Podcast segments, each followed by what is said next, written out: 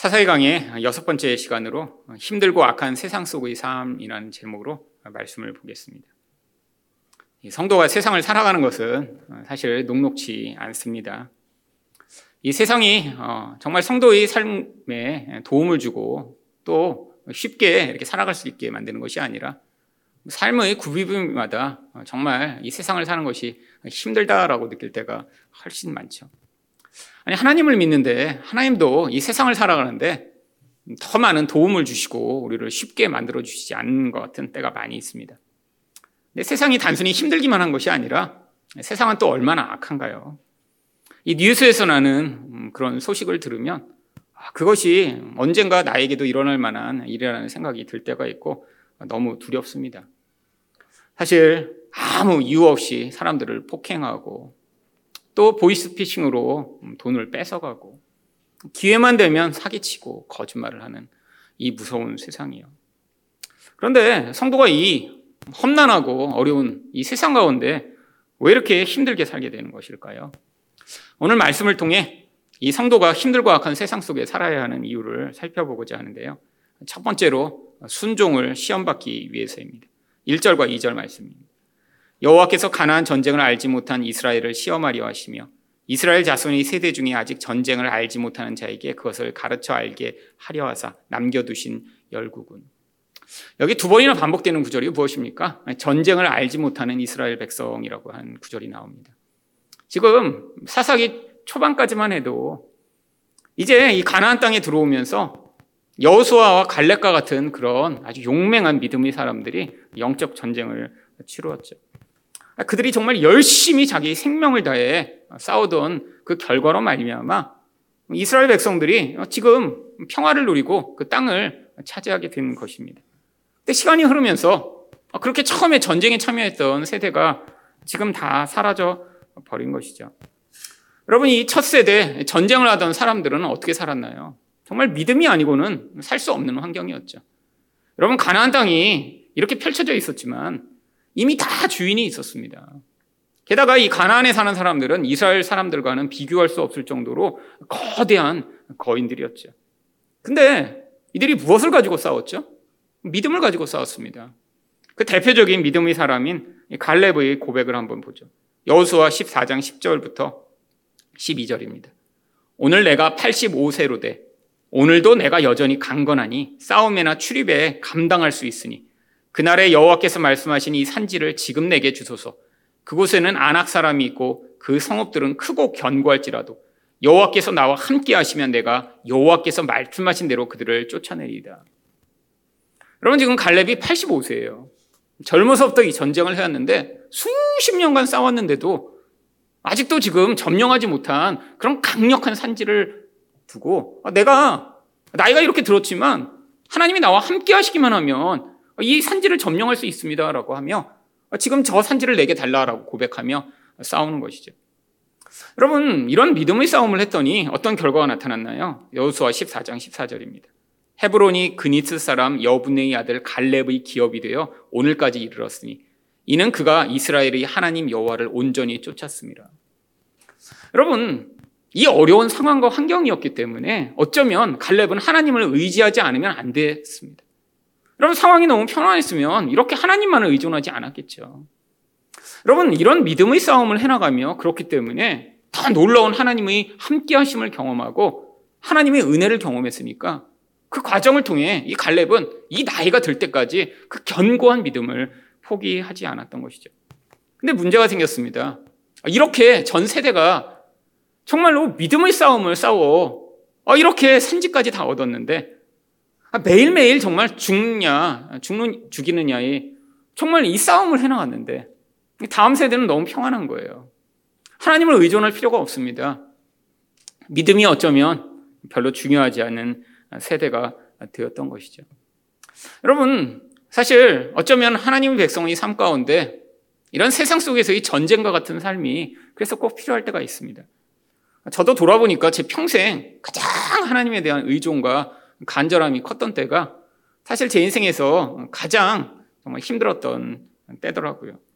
뭐 인생에서 힘들었던 때가 여러 번 있었지만 20대 중반에 저희 아버지 회사가 망하고 저 또한 이렇게 쓰러져서 더 이상 학교도 다닐 수 없는 그런 상황이 되었을 때 정말 제 마음의 중심에 하나님에 대한 의존과 또한 하나님이 도우심이 아니면 안 된다라는 그런 간절함이 가장 컸습니다.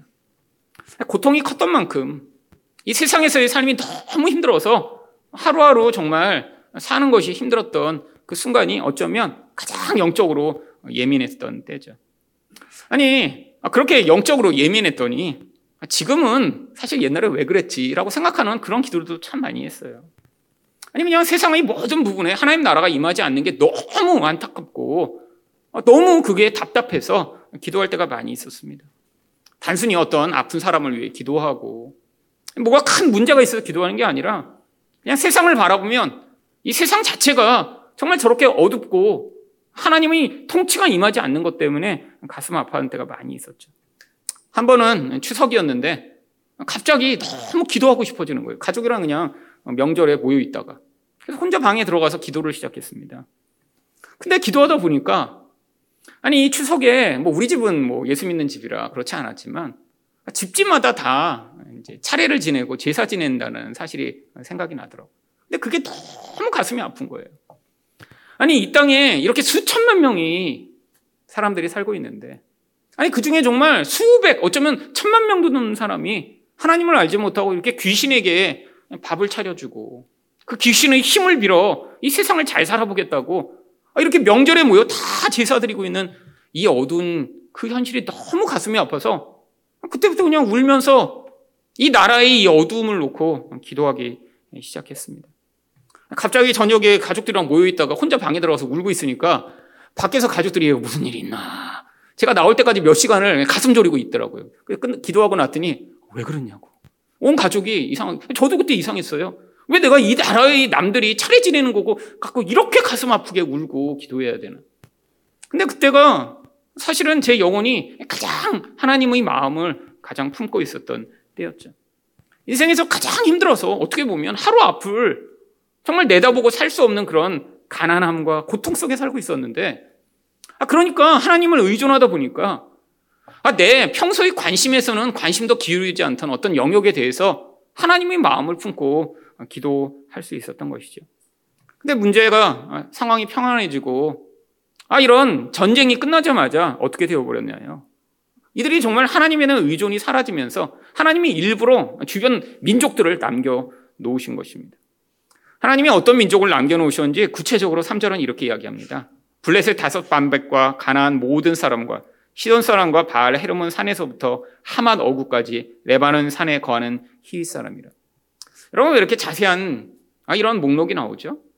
이처럼 세상에 있는 이 다양한 종류의 영향력이 얼마나 구체적이고 또한 다양하며 또 가까이 있는가를 보여주기 위한 것입니다. 여러분, 이 세상이란 게 이렇게 다양하고 구체적이에요. 아니, 우리 성도들의 인생 가운데 찾아오는 이 다양한 종류의 시험과 고통의 원인들처럼 바로 이 세상이 그렇다는 거죠. 근데 하나님이 이렇게 이스라엘 백성들을 가까이 많은 민족들을 남겨놓으신 목적이 사절에 나옵니다. 남겨두신 이 민, 이방 민족들로 이스라엘을 시험하사 여호와께서 모세를 통하여 그들의 조상들에게 이르신 명령들을 순종하는지 알고자 하셨더라.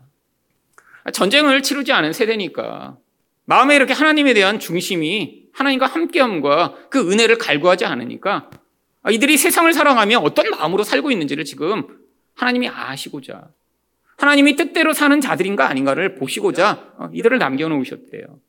근데 결과가 무엇인가요? 5절과 6절입니다. 그러므로 이스라엘 자손은 가나안 족속과 헷 족속과 아모리 족속과 브리스 족속과 히위 족속과 여부스 족속 가운데에 거주하면서 그들의 딸들을 맞아 아내로 삼으며 자기 딸들을 그들의 아들들에게 주고 또 그들의 신들을 섬겼더라. 여러분, 이게 여기에 한 번만 나오는 구절인가요? 앞으로 계속 구약성경 내내 똑같은 구절들이 반복됩니다. 아니, 하나님 명령을 지키나 안 지키나 보려고 하셨는데 결론은 늘 똑같아요. 어떤 사람들은 열심히 했더니 잘 지켰더라가 아니라 완전히 항상 언제나 이들은 실패하며 이들과 통혼하고 우상을 섬기게 됐죠. 여러분, 왜 결혼이 문제인가요?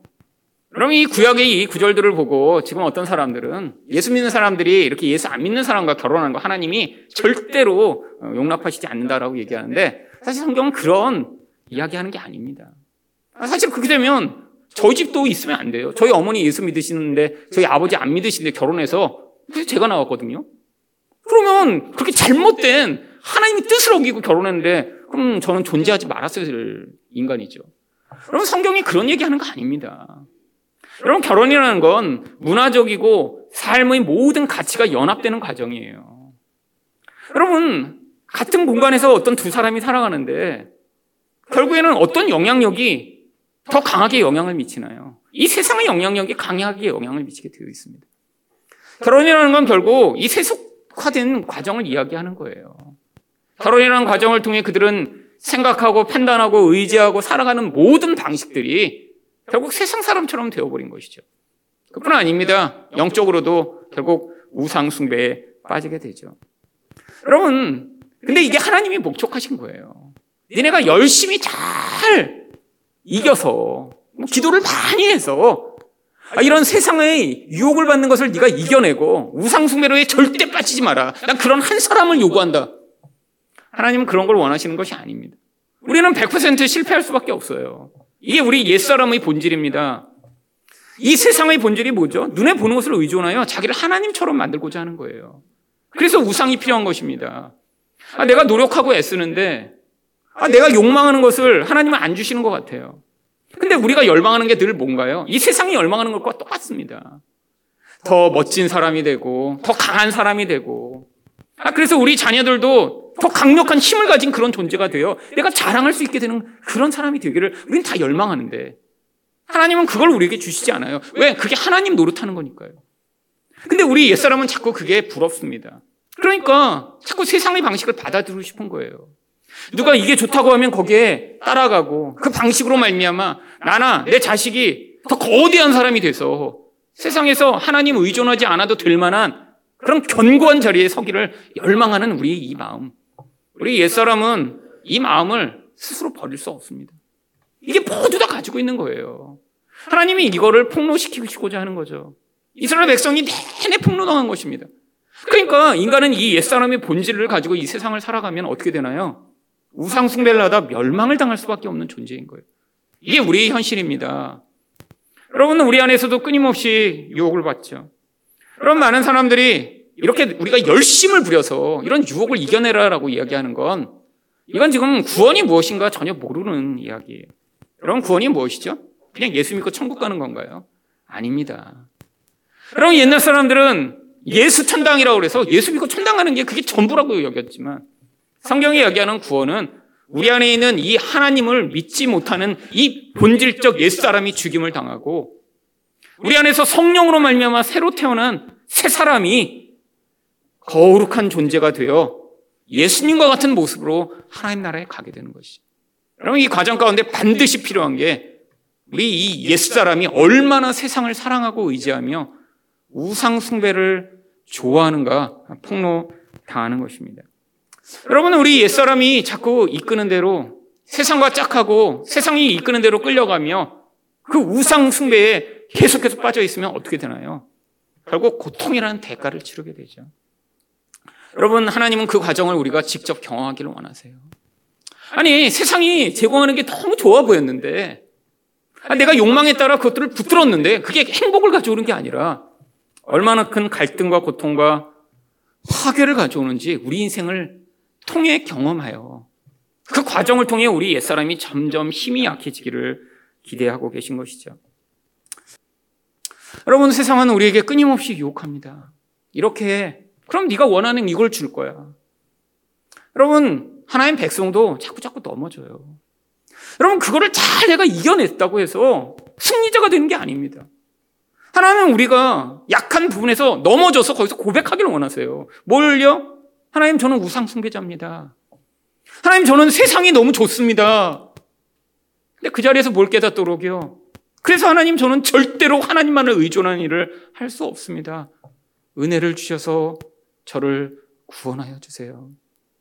여러분 세상 속에서 이 힘든 과정을 지나며 이 고백을 하시며 여러분 하나님의 은혜를 받으시는 여러분 되시기를 축원드립니다. 두 번째로 성도가 힘들고 악한 세상 속에 살게 되는 이유는 무엇일까요? 하나님만이 악으로부터 구원하심을 경험하기 위해서입니다. 7절 말씀입니다. 이스라엘 자손이 여호와의 목전에 악을 행하여 자기들의 하나님 여호와를 잊어버리고 바알들과 아세라들을 섬긴지라. 여러분 이 우상 숭배는 악한 거죠. 여러분 그런데 하나님의 백성들에게만 하나님이 이 악에 대해서 개입하시기 시작해요. 세상 사람들이 바알을 섬기고 아세라를 섬기는 거 아무 관계 없어요. 그들은 그럴 수밖에 없는 존재입니다. 여러분 인간이라는 존재는 우상 숭배를 안 하고는 살 수 없는 존재예요. 뭔가 내 욕망을 이루어줄 어떤 대상을 놓고 그것들을 의지하고 하나님의 자리를 대신해서 그 대상들을 붙드는 게 인간의 본질입니다. 여러분 그래서 칼빈은 이 인간의 마음을 우상 숭배의 공장이라고 얘기를 했어요. 공장처럼 계속 우상을 만들어낸다는 거예요. 사람들이 계속 자기 욕망을 만족시켜줘. 여러분 그러니까 하나님이 어떤 일을 행하시죠? 8절입니다. 여호와께서 이스라엘에게 진노하사 그들을 메소보다미아의 왕 구산 리사다임의 손에 파셨으므로 이스라엘 자손이 구산 리사다임을 8년 동안 섬겼더니. 여러분 이게 세상에 노예된 하나님의 백성들의 고통의 모습이죠. 근데 이 특별히 구산 리사다임이라고 하는 이 이름은 두 배로 더 악한 놈이라는 뜻을 가지고 있습니다. 단순히 힘든 게 아니에요. 악한 놈인데 두 배로 더 악해요. 여러분 이게 세상을 의존하고 우상을 사랑하는 자들이 경험하는 거죠. 뭔가 내 고통에서 벗어나 자유를 얻고자 했는데 두 배로 더 악한 놈이 달라붙어서 너무너무 고통하게 만드는 거예요. 그게 하루 이틀도 아니고 8년입니다. 여러분, 성도라면 이때 반드시 하게 되는 반응이 있죠. 어떤 반응인가요? 9절입니다. 이스라엘 자손이 여호와께 부르짖음에. 그럼 하나님이 이걸 원하시는 거예요. 여러분, 언제 하나님께 부르짖나요? 바로 하나님 외에는 구원이 없다는 걸 깨닫는 순간이요. 아, 그래서 인생 가운데 이렇게 자꾸 고통이 반복되는 거예요. 어떤 때는 이렇게 두 배로 더 악한 놈이 아니라 세 배로 더 악한 놈, 다섯 배로 더 악한 놈이 달라붙어서 나만 괴롭히는 것 같은 그런 과정을 지나가게 되는데 하나님 백성이라면 이때 어떻게 되나요? 여호와께 부르짖습니다. 근데 하나님이 그러면 무슨 일을 행하세요?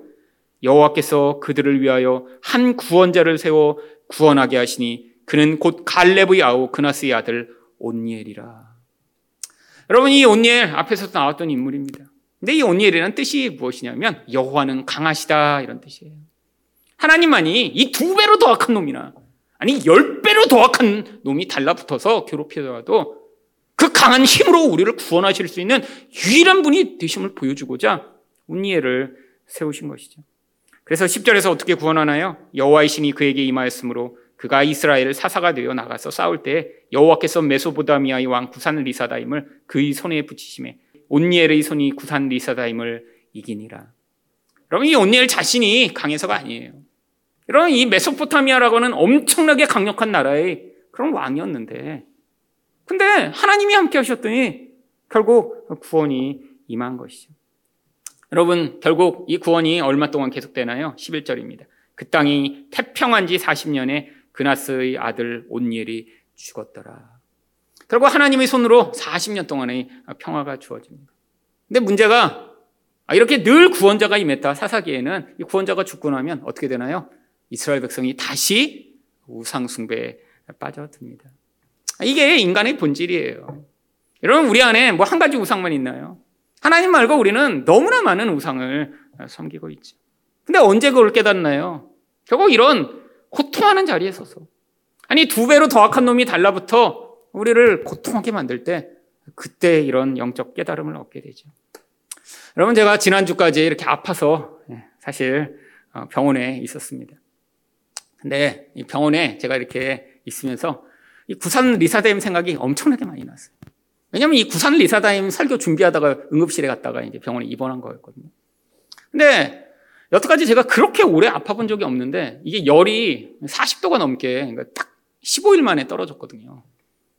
근데 이제 그 전에는 한 주 동안은 그래도 밤, 밤에는 열이 나다가 낮에는 열이 떨어지고 그래서 그냥 살만 했어요. 그냥 밤에 그렇게 아프지만 견디다가 낮에 떨어지니까 괜찮았는데 이제 지난주 주일 주일까지도 지지난주죠. 지난 지난주 주일날 설교까지 하고 그리고 집에 갔는데 막 열이 오르기 시작했는데 뭐 해열제를 뭐 여러 종류를 막 두 시간마다 먹었는데도 이제 안 듣기 시작하다가 결국 이제 응급실에 간 것입니다.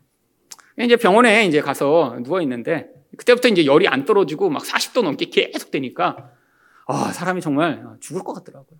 그래서 생각했어요. 아, 이거 옛날이었으면 이러다가 죽겠구나. 병원에서 링겨로 뭐 해열제, 뭐 항생제를 계속 투여하는데 그때는 아직 무슨 병균인지를 모르니까 그냥 일반적인 항생제를 넣으니까 이게 열이 안 떨어지는 거예요. 4일 동안 한 잠도 잠을 못 잤습니다. 열이 높으니까 잠이 안 와요. 그냥 사람이 계속 흥분 상태에 있고 어, 밤새도록 몸이 뜨거워갖고 막 하는데, 그래서 간호사를 계속 불러서 너무 아프다고 그러면, 아, 이거 항생제 이거 기다려 보시라고. 이거 한두 시간쯤 지나면 괜찮아질 거라고. 안 떨어져요, 우리. 그러니까 이제 계속 몸에서 막 피만 계속 뽑아냅니다, 검사한다고. 나중에 피 뽑아서 안 되니까 이제 척수에도 바늘 넣어갖고 척수에까지 뽑았어요. 혹시 뇌수명염일지도 모른다고. 다행히 4일 만에 무슨 균 때문인지는 알아서 그래서 그 항생제를 먹었더니 열이 떨어져서 이제 제가 퇴원을 했습니다.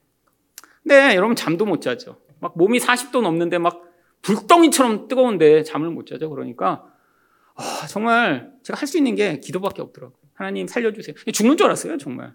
그러니까 이 원인을 알지 못하는 그 열 때문에 이러다가 죽을 수도 있겠다는 그 공포가 있으니까 밤새도록 밤새도록 기도했어요. 근데 단순히 제가 아픈 것만이 힘든 게 아니라 이 다른 사람들이랑 같이 병실이 있는 게 그것도 쉽지 않은 일이더라고요. 그 병실에 제가 제일 젊은 사람이었어요, 솔직히. 옆에 계신 분들 다 나이 드신 분들이죠. 기본 평균 연령 80. 바로 옆자리에서 카텐 하나 두고 있는 할아버지는 한 80, 한 5세쯤 되셨어요, 보니까. 딸이 50대 후반인데 이제 병수발 두느라고 옆에 계셨는데 이분은 폐렴 때문에 오셨거든요. 그러니까 산소 호흡기를 끼고 있는데 숨이 그래서 갑자기 멈추고 어, 돌아가셨나? 옆에 카텐 바로 두고 뭐 한 몇십 센치 떨어졌는데 그래서 밤새 그러시는 거예요. 그러니까 막, 아, 이 걱정. 옆에서 돌아가시면 어떡하지? 그러면 이 딸이 또 자기 아버지 돌아가실까봐 막 계속 이 등을 쳐요. 뻥뻥뻥뻥. 한 30분씩 그러고 치고 있는 거예요. 아, 그러니까 못 견디겠는 거예요. 여기 돌아가실까봐 걱정. 숨을, 옆에는 그러지. 그래도 그분이 나은 편이었어요. 그 옆에 있는 부분은 그분은 한 80몇 세 되신 것 같아요. 근데 치매예요, 또. 그래갖고 몸에 뭐 링결뿐 아니라 소변줄까지 다 끼고 있는데 자기가 어디 있는지를 지금 모르시는 거예요. 그러니까 어떡하냐면 계속 빼고 나가려고 그래요. 여기 어디야? 왜 날 잡아놨어?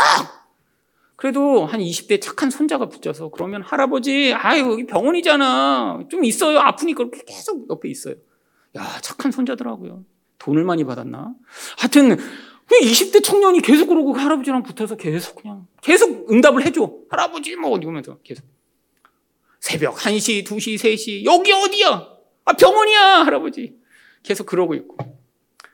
그러니까 이 할아버지는 묶어놨어요, 침대에다가. 자꾸 이거 빼려고 그러니까. 그러니까 그냥, 아, 하자, 하자, 하면서 침대 흔들고 계시고. 그래도 그분보다 더 심한 분이 옆에 계시더라고요. 이분은 요양병원에서 바로 오셨어요. 말도 못하고, 의식만 있는데, 그냥 식물인가처럼 그냥 계세요. 그러니까 똥오줌을 다 받아내야 돼요. 그런 분들이랑 이제 같이 있으니까 제가 마음이 한편으로는 야 내가 저 정도는 아니라 낫다. 그래도 저 정도는 아니라. 그렇잖아요. 저는 열만 나는 거였거든요. 그때 당시만 해도. 그래서 열만 나니까 야.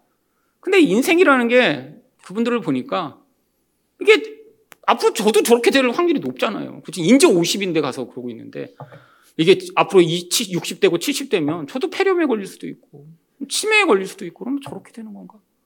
두려움이 막 몰려오는 거예요. 인생이라는 게 근데 그렇더라고요. 그러면 거기에 뭐 나쁜 사람만 병원에 그렇게 가나요? 아니, 뭐 이상한 병균에 어떻게 저 만 걸렸죠? 뭐 알 수 없이 그냥 걸리는 거예요. 세상에서 그냥 도대체 어디서 걸렸는지 몰라요. 그런 병균이 있는지도 몰랐는데 왜 이상한 게 들어와서 그렇게 됐고 그냥 어떤 분은 또 우연히 폐렴에 걸리고 어떤 분은 치매에 걸리고 인생이라는 게 갈수록 더 힘들어지는 것 같아요. 근데 제가 거기서 그렇게 고통하면서 하나님 도대체 왜 이렇게 힘들죠? 왜 이렇게 고통하죠? 하나님 저를 좀 구원해 주세요. 기도하는데 병원에 있는 동안 답을 못 찾았어요. 답을 못 찾았어요. 그래서 이제 병원을 나왔습니다. 다행히 열이 떨어지니까 이제 살 것 같더라고요. 그래서 와 살았다 정말. 그리고 이제 병원 나왔어요. 근데 이제 그러고 나서 이제 지난주 주일이 된 거예요. 근데 뭔가 되게 찜찜하잖아요. 그렇게 심하게 2주를 아팠는데. 아무 왜 그런지 알지 못하고 근데 마침 제가 퇴원을 해갖고 저희 집 앞에 이제 큰 교회가 하나 있습니다. 6층짜리. 저희 집 창문을 완전히 막고 있어요. 그냥 그 교회 간판이 은혜 교회 이렇게 이제 막고 있는데 그것만 없어도 이제 좀 이렇게 괜찮을 텐데 그냥 집 앞에 바로 있어갖고 그래서 교회랑 그냥 마주하고 살고 있어요. 근데 그 교회가 맨날 왔다 갔다 하면서 보는데 제가 퇴원하고 나서 이렇게 우연히 지나가는데 현관문에 조그만 종이 하나가 붙어 있는 거예요. 원래 그 교회에서 뭐 하고 그러면 큰 플랜카드 붙이고 그러더니 근데 거기 이렇게 우연히 조그만 종인데 이렇게 쑥쭉 보는데 아는 이름이 붙여 있었어요.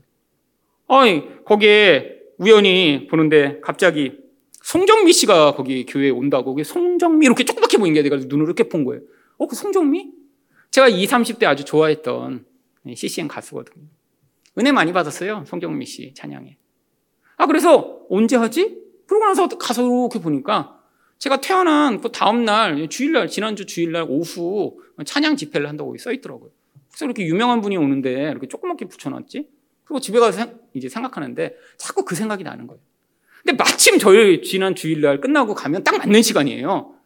그래갖고 빨리 집에 가서 거기 가야겠다. 그래갖고 온 집사람들 다 끌고 이제 갔습니다.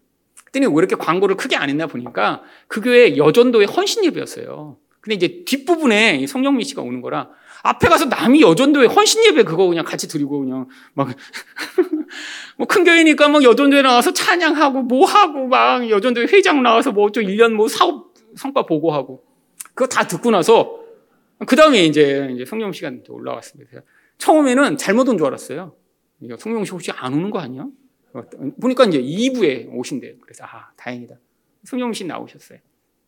오랫동안 저도 못 보던 분인데 옛날에 원래 이렇게 되게 뚱뚱하셨거든요. 그래서 이제 그 몸통에서 나오는 그냥 우렁찬 소리로 막 은혜가 임하는 줄 알았는데 지금 그냥 날씬해지셨는데도 똑같더라고요. 그래서 이게 몸에서 나온 소리는 아니었구나. 이제 그때 깨달으며 찬양을 딱 시작하시는데 뭐 찬양 제가 다 하는 찬양이죠. 성경미 씨 CD 전부 있었거든요. 근데 찬양을 하는데 갑자기 20대, 30대에 그 찬양을 들으며 기도했던 그 기도가 생각이 나는 거예요. 그렇잖아요. 찬양 틀어놓고 기도 많이 했잖아요. 그분이 부르는 찬양마다 제가 그때 했던 그 기도가 하나씩 하나씩 생각이 나는 거예요. 그때부터 찬양 끝날 때까지 울기 시작했습니다. 저희 아들은 데려갔는데 성경이 누군지도 모르는데 가 있으니까 막 힘들어서 옆에서 막 죽으려고 그러고 끝났는데 거의 얼굴이 사색이 됐는데 그렇잖아요. 누군지 모르는 사람 남이 헌신 예배까지 가서 드리고 막막두 시간 반 동안 거의 잡혀 있었으니 근데 저는 그 시간 내내 울었어요. 왜 그러냐면 제 20세 때 했던 기도가 생각이 나세요. 근데 그때 그 기도가 어떤 기도였냐면 지금 하는 이런 기도가 아니었어요. 그러면서 제가 그때 깨달았어요. 아, 내 안에 이 안정에 대한 우상이 너무너무 커졌구나. 사실은 이 교회를 이전에 오면서 그때 제가 꿈에 부풀었습니다. 아, 이제 사당에서 이 양재의 시대가 새로 열리는구나. 여기 이렇게 좋은 예배당 마련하고 주차장도 그냥 몇백 대 세울 수 있고. 그래서 제가 그냥 꿈에 부풀었어요. 근데 부풀자마자 코로나가 터져서 그냥 그 꿈이 그냥 완전 박살났어요. 뭐 해도 아무것도 안 되는 것 같고. 도대체 그냥 이상하러 그냥 가는 건가. 근데 그 코로나가 지금 3년이 되면서 제 마음이 어떤 마음이 들었냐면 그래 뭐 내 인생이 뭐 별거 있겠어 그냥 이러고 살다가 은퇴하지 뭐 그래 이제 은퇴 몇 년 남았나 그러니까 한 십몇 년 남았어요 그래 은퇴해서 그냥 그냥 아내랑 그냥 어디 그냥 가까운 산이나 이렇게 산책 다니면서 그러고 그냥 평안한 삶 그리고 은퇴하면 어디 살아야 되나 뭐 이런 생각하고 제가 그동안 사실 그랬었어요 왜냐하면 뭐가 변화될 것 같지가 않은 거예요 근데 그게 제가 원래 진짜 내 영혼 안에서 원하던 이 안정이 요구하던 거예요. 근데 하나님은 저를 그렇게 원래 부르시지 않았더라고요. 제가 20대 때 기도하던 기도는 그런 게 아니에요. 하나님, 내가 빨리 조기 은퇴해갖고 그냥 아무런 그런 변화도 없고 아무런 자극도 없고 아무런 은혜도 없는 그런 게 평범한 삶 살다가 죽게 해주세요. 이런 기도 한 번도 해본 적 없어요. 제가 20대, 30대 때 그 찬양을 들으며 기도할 때 하나님 저를 통해 한 명의 영혼이 구원받게 해주세요. 하나님 저 어두운 북한 땅에 예수의 생명이 전파되도록 저를 사용해 주세요. 하나님 영혼이 무너져 버린 사람들이 말씀을 듣고 회복하는 은혜를 맛보게 해주세요. 예수 알지 못하는 자들이 예수 붙들고 생명을 얻게 해주세요라고 기도했었는데 그냥 모든 상황들이 이렇게 안정되고 그러면서 제 영혼 안에 그래 이대로 살다 죽는 거지 뭐라고 하는 그냥 그 안정이 되게 늘 이야기하는 그래 평안한 삶을 깨뜨리지 마. 모험을 하지 마. 그냥 이대로 살다가 죽어. 라고는 그 거짓말에 내가 내 영혼이 얼마나 깊이 빠졌는지를 깨닫게 되었습니다. 제가 그래서 그거 회개하며 물었어요. 하나님, 뭐 큰 교회 제가 원하던 것 아니지만 하나님 저 한 사람으로 사람들의 생명이 살아나는 그 은혜를 맛보게 해주시겠다고 약속하신 것. 하나님 그 은혜를 내가 잊어버리고 이렇게 평범하게 살다가 죽기를 원했던 이 부끄러운 우상 숭배를 용서해 달라고. 여러분 그 찬양 내내 저는 정말 제 20대와 30대에 하나님이 제 기도에 응답하셨던 그 응답의 목소리를 다리지 들을 수 있었습니다. 아니, 내가 기도하면 하나님 그동안 잊어버리시고 그냥 날 이렇게 살도록 만드신 게 아니라 다 기억하시며 내가 너가 기도한 대로 일하고 있다. 네가 우상 숭배에 빠져 있지 않고 그것들을 회개하며 벗어나면 내가 너를 통해 어떤 일을 할지 보게 될 것이다라고 말씀하시는 음성을 들으며 사실은 지난 그 주일이 저한테는 정말 영적 회복의 시간이었습니다. 사실 병원에서 아프고 고통한 그 과정을 통해 제 영혼에 그렇게 깊이 달라붙어 있던 이 무서운 안정이 그 과정에서 드러나고 그 은혜를 누리게 된 것이죠. 여러분, 우리의 영혼은 이렇게 깊이 어쩌면 고난을 겪지 않으면 깨닫지 못하는 어둠과 우상숭배에 매여 있는지 모릅니다. 여러분, 하나님은 여러분에게 어떤 꿈과 어떤 은혜를 허락하셨나요? 혹시 그것들을 다 잊어버리고 지금 그냥 여러분의 우상이 이야기한 대로 그래 이 세상을 행복하게 그냥 즐기며 살아. 그냥 여기서 방해받지 않고 그냥 네가 원하는 인생을 살아라고 이야기하는 그 거짓말에 여러분 속고 살아가고 있는 것은 아닌가요? 여러분 하나님의 은혜로 말미암아 우상 숭배를 회개하며 그 우상에서 벗어난 자가 누리는 영적 은혜와 만족을 누리시는 여러분 되시기를 예수 그리스도 이름으로 축원드립니다.